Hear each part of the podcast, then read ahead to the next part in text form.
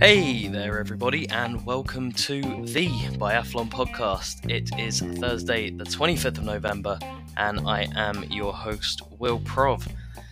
Cold's died down a bit, so hopefully uh, a little bit, a little bit less gross mouth breathing in this episode. The second of two prediction pods. Earlier on, I stuck my neck out and threw down some way too early predictions for the season's Crystal Globes. But now we're going to stay a little bit close to home and look at the best bets for the weekend's action in Ostersund. Let me know your predictions, whether you agree or disagree, either on Facebook or at the Biathlon Podcast at gmail.com.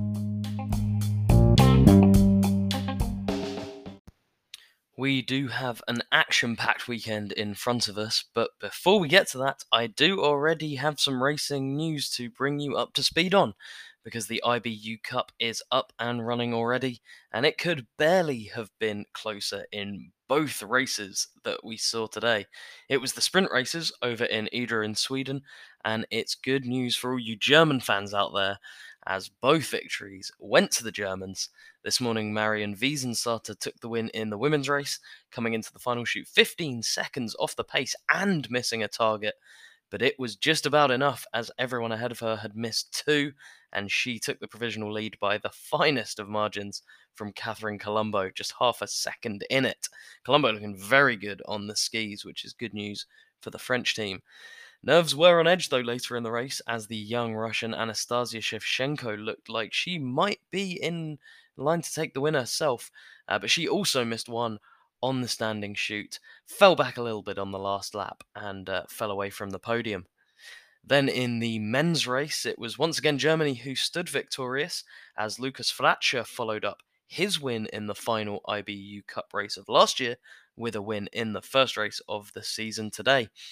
In a race with misses aplenty in the range, Fratzscher held his nerve and, like Wiesensarter before him, uh, missed one in the stand but came home sitting on top of the leaderboard by just over a second from Johannes Kern. Just like earlier, though, it was a nervous wait for a German because Norway's Sverre Dahlen Aspenes was a man on a mission. Shooting clear on the stand after missing one in the prone, he just couldn't quite get there. He came in second, missing out on the win by just 0.3 of a second but posting the best result of his career by some distance. Uh, previously, his best was a 12th. After missing out on selection for the World Cup, though, it was a tough day for Erlend Bjøntegaard.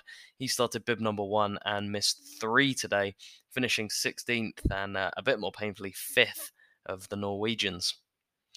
But back to the World Cup, and we have four races in two days to look forward to, with the season kicking off on Saturday. It's the women's individual that starts us off in the morning, followed by the men in the afternoon, and then it's sprint time for the World Cup starters on Sunday, with the women's 7.5 and the men's 10 kilometre. Forecast is looking pretty nice, low wind, uh, nice cold temperatures as well. So it looks good for shooting, and hopefully those temperatures mean that the tracks shouldn't break up too much for the later starters. So let's start things off. And for those of you who listened last year, I'm going to be sticking with the same formula, looking at uh, one or two of the favourites, then a bit of a sort of longer shot, a bit of a dark horse, and then a full on wild card for the race. Uh, and I'm going to start with that first race. That's the women's individual. And you may be in for a bit of a shock when I look at the odds because we don't have a Norwegian in the top five. So, right out of the gates, backing either Røiseland or Eckhoff at 10 to 1. Uh, sounds like a pretty fantastic bet to me, and one you might not see again uh, for the whole season. Uh, this is the individual, though, so you do have to keep that in mind. Um, maybe not the kind of race uh, for Eckhoff or Røiseland. In their absence at the top of the odds, it is your Olympic individual champion from Sweden, Hanna Öberg, who comes into the first race as favourite. She's at 4 to 1 for the win. Next to her, though, is a bit of a new name towards the top. Second favourite, it's her sister Elvira at 11 to 2. Uh, now, that may come as much of a shock as the fact that we don't have any Norwegians in the top five. But Elvira has been absolutely tearing it up in pre-season over in Idre. Uh, her speed on the skis is looking crazy fast. she came close to winning the Idre sprint herself with three penalty shots, uh, and then showed what she could do in the individual race by shooting clear and beating the field by one minute and 50 seconds. Uh, it was Lisa Vitozzi who came in second in that race. Uh, in that Idre sprint, though, it's interesting to note with five penalties further down the field, Stina Nilsson, who is uh, definitely one that a lot of us are going to be watching this season, she had five misses and only finished four minutes and 22 behind Elvira. Uh, sorry, I said the sprint, that should have been the individual. Um, I think, of course, winning the individual is probably out of the question there for Stina Nilsson, but uh, maybe a top 20, that would be good work for her. And then in Sunday's sprint, I think she could definitely be in the mix to ruffle some feathers. Back to Elvira, though, and I do really think that the pre season hype does have some legs. Uh, the ski speed was great at points last year, of course, and while it, it dropped off as the season went on, uh, you got to note that that also happened across the board for the Swedish team, uh, especially on the women's side. So maybe more of a fault whether that was sort of potentially overtraining, but it was something I think more specific to last year rather than anything that we should expect to uh, to sort of bleed into this season as well. So of the favourites, I'm going with Elvira for the win, although either of the Öberg sisters is a pretty solid bet. But if you do uh, like to maybe put a bit, bit of a chance on there, how can you bet against Tiril Eckhoff at 10 to 1? For the slightly longer shot, though, the mid range bets, we uh, again really spoiled for choice. You've got the likes of Braisaz-Bouchet and Chevalier-Bouchet, uh, both of them at 25 to 1. But personally, I like the look of Marketa Davidova at 17 to 1. Uh, she again looking good in pre-season. She raced against the best Norway and France had to offer the other week in Schosen, and looked in pretty tidy shape with the rifle shooting clear in the sprint, missing two in the mass start, but skiing at a, a sort of similar level to the winner that day, who was Ingrid Tandrevold. Uh, she is the world champ, of course. You can't hold that against her, and still just 24 years old, which seems mad. She feels like she's been around for so long at this point. Um, and I think maybe because of that, she obviously came onto the scene with a with a hell of a bang, and I think now she starts to get a bit overlooked um, with all the hype around other athletes, I mean, justifiably around other athletes like Elvira at the moment. But I think that suits Davidova. Uh, the same could have been said as we went into uh, the World Championships last year. She wasn't really being talked about as a threat for victory, uh, but then popped up and took that individual gold. So I would not be at all surprised uh, to see the Czech athlete up on the top step of the podium. As for my long shot, I think I've got to mention first Julia Simon at 40 to 1. Uh, the individual, again, maybe like Eckhoff, it's not where you'd expect uh, Simon to shine, and uh, I'd feel much more comfortable backing her in the sprint. But this is an athlete that we know can win at the highest level. We know she can win in the longer races. Um, so one to look out for, I think, in the individual, and definitely one to look out for in the sprint. However, that's not my tip here, because I want to talk about Russia's Svetlana Mironova, who is at 80 to 1 for the win and 9 to 1 for a top 6 finish, which might be the smart bet there. Uh, it was sort of quietly a fairly nice year for Mironova last time round. Five podiums, uh, not at best, but uh, occasionally right up there on speed, looking good in those relays. And it's the longer races where she was sort of excelling as well. She was fifth in the World Championships uh, in the individual, the race that Davidova won. And uh, she could be a bit of a long shot to disrupt things for the favourites on Saturday. Um, again, 80 to 1 for the win. Maybe that 9 to 1 for a top 6 finish is the smarter bet for anyone that likes the look of Mironova. The odds for the sprints have not yet been published, unfortunately, but I'd have to assume that, barring uh, some disastrous performances in the individual, Eckhoff and Røiseland will be the favourite and second favourite, respectively. I think, respectively, respectively, even, but I think it's uh, more likely we'll see, like I say, someone like a Julia Simon shine. Not to take it away from Eckhoff, but I also like the chances of Dzinara Alimbekava, who also looked on good form in the pre-season. A couple of names to look out for there once those odds uh, reveal themselves. Over in the men's 15 uh, kilometer individual, um, if if you've listened before, you know I don't really like backing the strong favourites. Uh, although in my Crystal Globes uh, predictions that might not be uh, not be true to form.